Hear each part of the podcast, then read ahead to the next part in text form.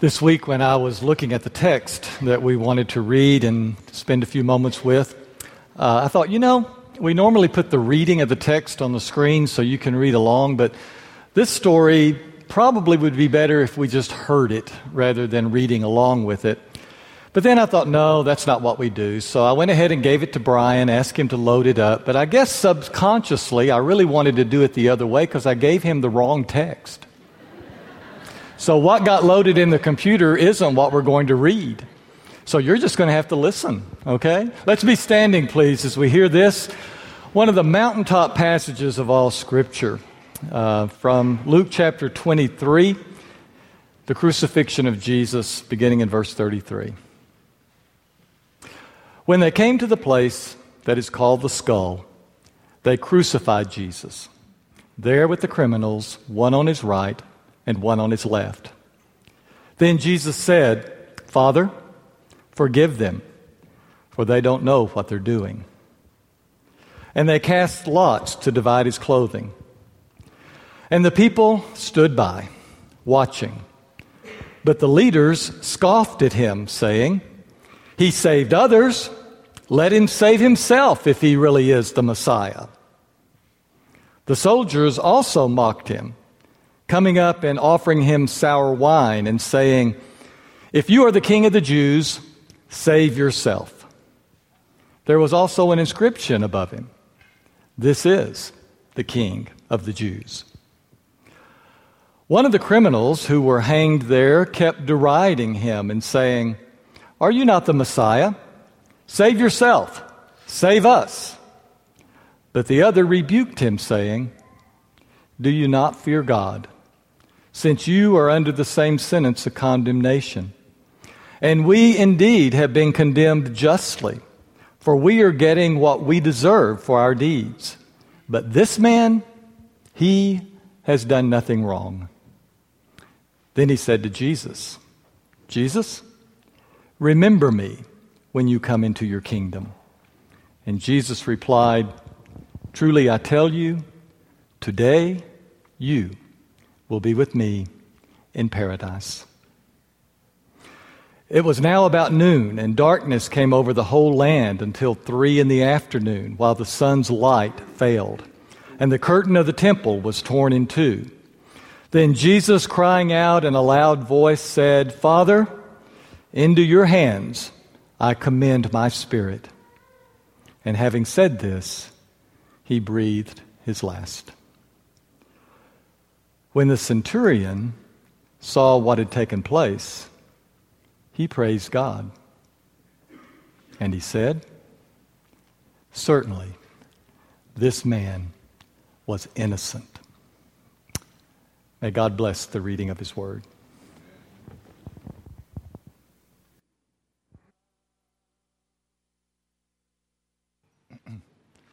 Thanks, Scott. Appreciate Scott stepping in for Brian this morning.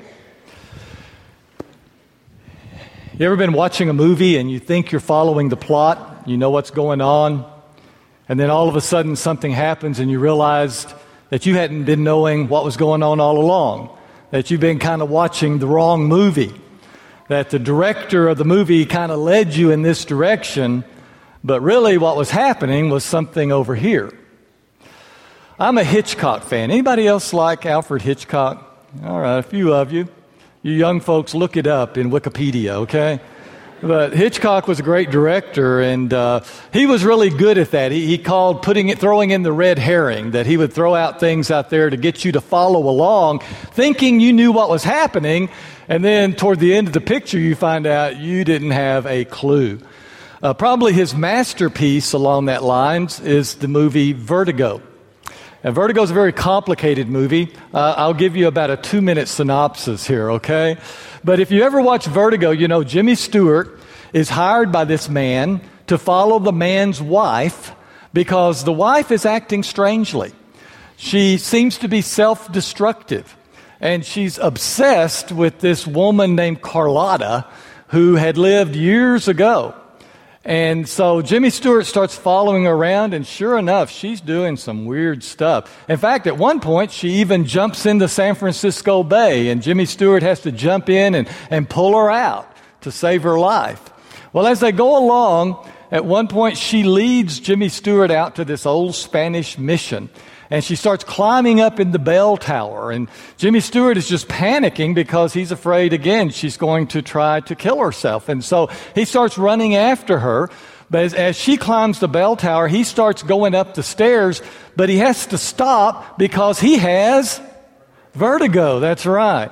And uh, we won't tell you where he got that. That's too, okay. But watch the movie if you've forgotten. But anyway, he stops and, and he doesn't, by the time he gets to the top, he gets there just in time to see her fall or to jump, and she dies. Well, he is consumed by guilt and also realizes that he has become somewhat obsessed himself with this woman. Uh, by the way, if you read the critics and all the people that look into the, you know, those, those weird folks that know what movies are really saying, uh, it, the, the mo- whole movie's about obsession. Uh, but anyway, he realizes that he's become obsessed with this woman and he's in deep grief because he wasn't able to get to her and to save her life. And then one day he's going down the street and he sees a woman walking along and it reminds him of her. And he becomes convinced that maybe it is her. And all of a sudden, you start realizing, I've been watching the wrong movie. I thought I knew what was going on, but I didn't. What was going on was that it was that woman that he had been following, that she had been hired by the husband of the real woman in order to give an alibi and an excuse, uh, cover for the fact that he was going to murder his wife, which he did. And so it all kind of all comes together and you leave thinking, wow, you know, trying to figure all this out. And if it weren't for that moment where it all became clear and you go, oh, so that's what it was all about. Now, why are we talking about Hitchcock and Vertigo and all that? Well, I want to tell you why. Because that text we just read a moment ago is inf- infinitely more important as a moment of revelation than those little aha moments in movies. The crucifixion of Jesus Christ is the one event in history that tells us what's going on. And we can live our entire lives thinking we've got this figured out. Believing that we know what life is about, we know what we're doing, we know how to live, we at least know how we wish we were living, we know all these things. But it is the crucifixion of Jesus that breaks into our world and says, This is really what it's all about. And what a shame if we live our 70, 80, 90 years on this earth only to find out at the end we've been watching the wrong movie. And we never got it, never understood. In the story of Jesus, and it's particularly at the end of the Gospels here, we tend to look at these Jewish authorities that brought about his death as people who were villains they were just bad people. But with a little reflection, it's really easy for us to see why they did what they did. And in fact, if we just stop and think about why all these people turned on Jesus and brought about his crucifixion, we can see that we understand the movie they were watching. We understand the way they were thinking. And in fact, it might just be the same way that we continue to think even to this day.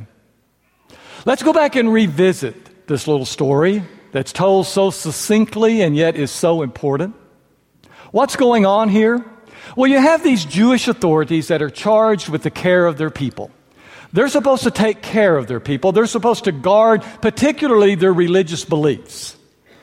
And as they're going along, all of a sudden, this itinerant uneducated, untrained preacher from, of all places, Nazareth up in Galilee.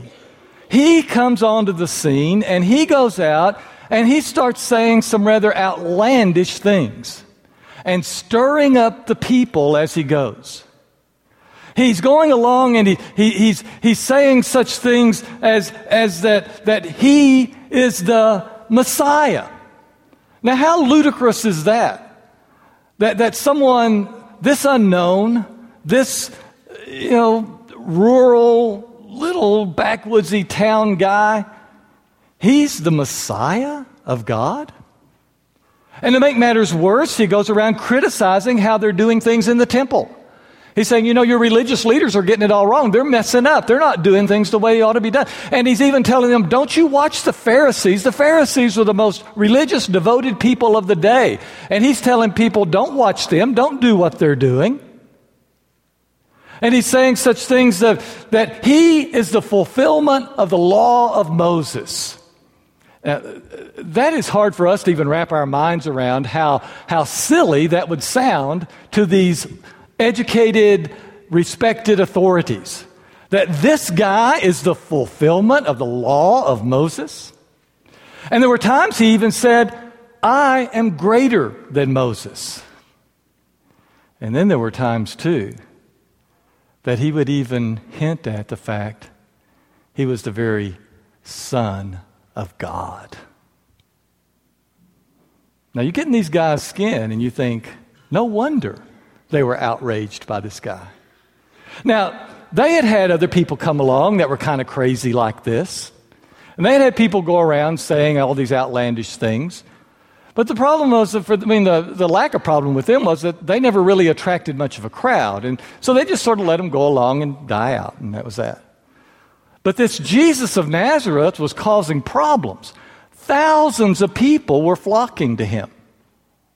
And they were afraid not only that these people would turn against them, but that they would uh, break out into an actual rebellion against the Roman Empire. The Roman Empire would send their legions down there and just wipe out their land, and that would be that. So you can understand why they came to the conclusion we got to get rid of this guy.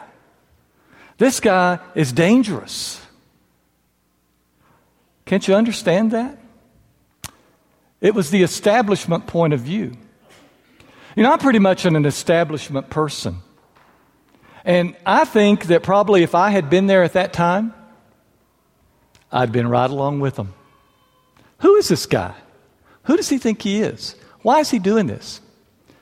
Do you know what the conservative viewpoint of the day was? Most all of us in this room are fairly conservative people in all that we do and all that we believe. The conservative viewpoint of the day was get rid of him. He's dangerous. He's changing things. We don't want things changed. So this became what they did. He had to be stopped. That's just the way it was. But the way Luke tells the story, we quickly become aware that not only did they have it wrong, even after all these years, we may still have it wrong. Even after all these years, we may still be watching the wrong movie. Luke tells a story about that last day of Jesus' life in a way that points out how out of touch with reality everyone was. He starts out by telling, well, let's pick up the story where Jesus is out in the garden praying with his disciples after the Passover feast. Remember that? You know where we are? He's gone out, he's praying in the garden, he's sweating great drops of sweat like blood, it says. And here comes the police force. And it's almost laughable because here is Jesus, unarmed, a man of peace, a man they had never seen carrying a weapon of any kind, a man who never attacked really anyone at all. He's out there praying in the garden, and they send the SWAT team out after him. When they come in, they've got their armor, they've got their swords, they've got the spears. And Jesus looks at him and says, What are you guys doing? If you wanted me, just come tell me you want me. I've been in the temple teaching every day. You didn't show up like this. You don't have to do this. Just tell me. I'll go. One of his disciples did pull out a sword, and Jesus said, Put it up. That's not the way we do things here. When they get him to Pilate, the Roman authority, the only one who could pronounce the death sentence, they think, aha, now at this point, things will begin to happen our way. And yet, when they get in there, what do they hear? Instead, Pilate three times, three times says, I don't see anything wrong with this man. This man is innocent. This man does not deserve to even be arrested. Why don't you just let me flog him if that'll make you happy? I don't even think we ought to do that. We'll just let him go. But they say, no, crucify him. Pilate sends him to Herod. Herod was a strange man. Herod is uh, just not much of a person. And he interviews Jesus. And even this man who was, was, was, was so incapable of being a very good ruler and judge, even he, as he examined Jesus, he said, You know what? There's nothing wrong with this guy. This guy hasn't done anything at all. And yet the people kept saying, We got to get rid of him.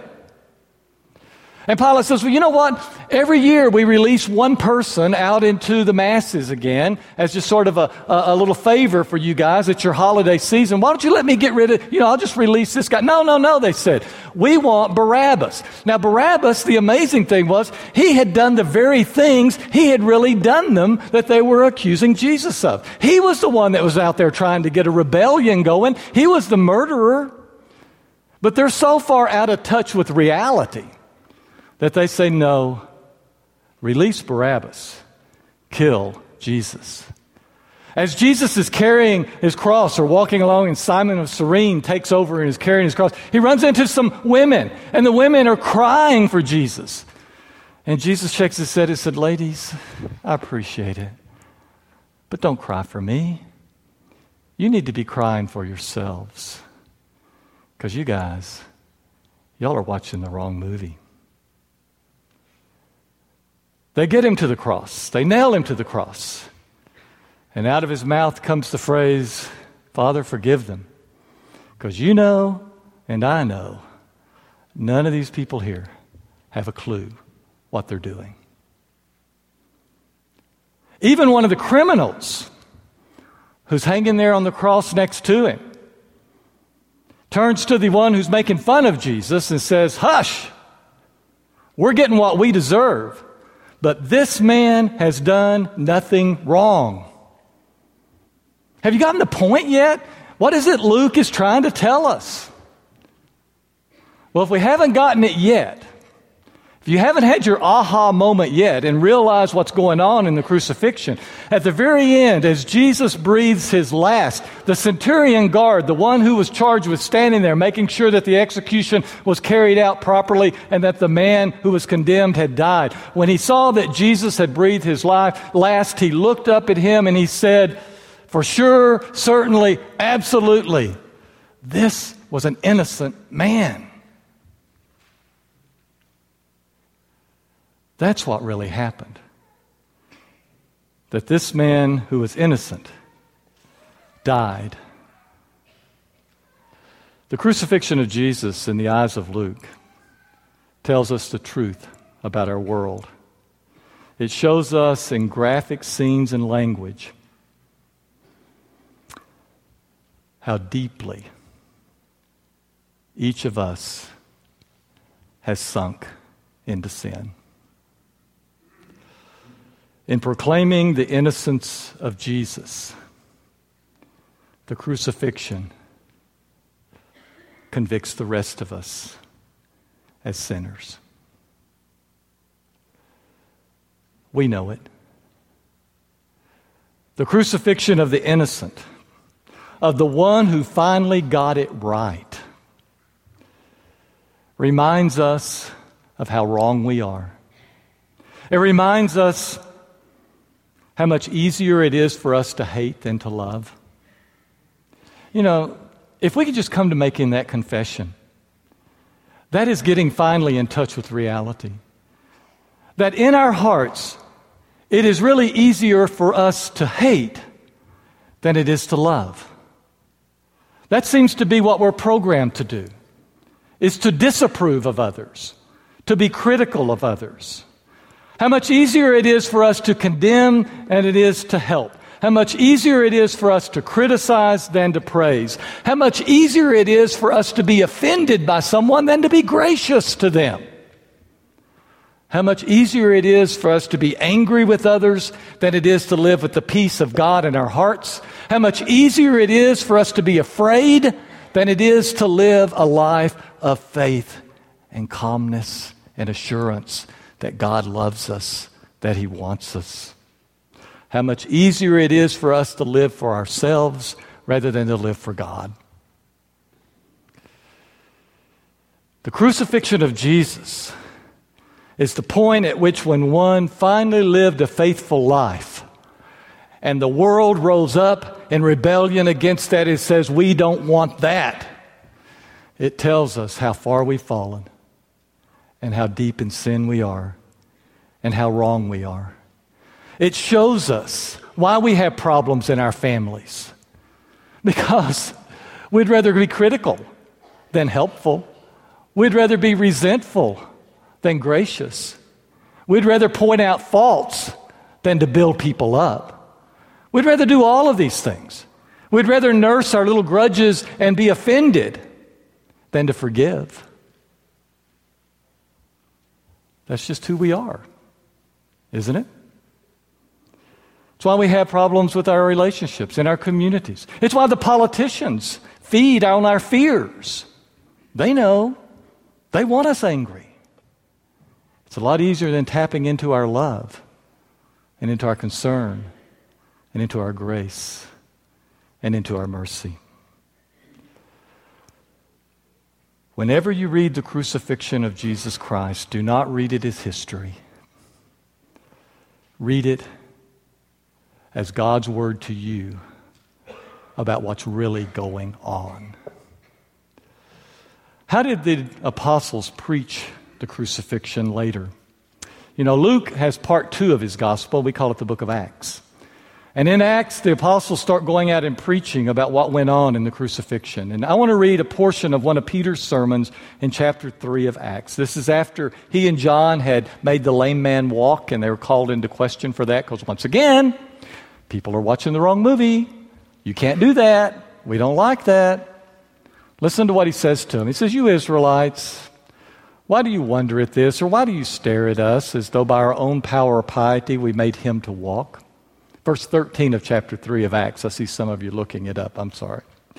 The God of Abraham, the God of Isaac, and the God of Jacob, and the God of our ancestors has glorified his servant Jesus, who you handed over and rejected in the presence of Pilate, even though Pilate thought he was innocent. But you, you rejected holiness and righteousness, the Holy One and Righteous One. You even asked for a murderer to be released to you and you killed the author of life. But God said no to you. God said that He wanted to show you what was really going on, and He raised him from the dead. Verse 17. And now, friends, I know you didn't know what you were doing when you did that. You thought you were living life like you were supposed to. You thought you were doing things the way everybody else did them. You thought you knew what was going on. I know that you acted in ignorance, as did your rulers. In this way, God fulfilled what he had foretold all through all the prophets that his Messiah would suffer. Therefore, now what you need to do is repent. Change. Start watching the right movie. Realize that God's way is the God of uh, is the way of love and mercy and forgiveness and peace and faith. That that's the path that we are called to walk and not to live our lives in hate and anger and criticism and in tearing down. Repent, therefore, and turn to God so that your sins may be wiped out and so that those times of refreshing may come from the presence of the Lord. You want God to refresh you? Watch His movie live life His way. Because the crucifixion of His Son pulled back the screen and said, This is what's really going on. Our leaders are going to stand in their positions again here in a moment. And as we stand and sing, if you have any response in your heart to the way of God, if you are to the point of needing to change and to repent, if you've been watching the wrong movie and need to return to the ways of God, this is your chance. Make your way to one of them. Let's stand and sing.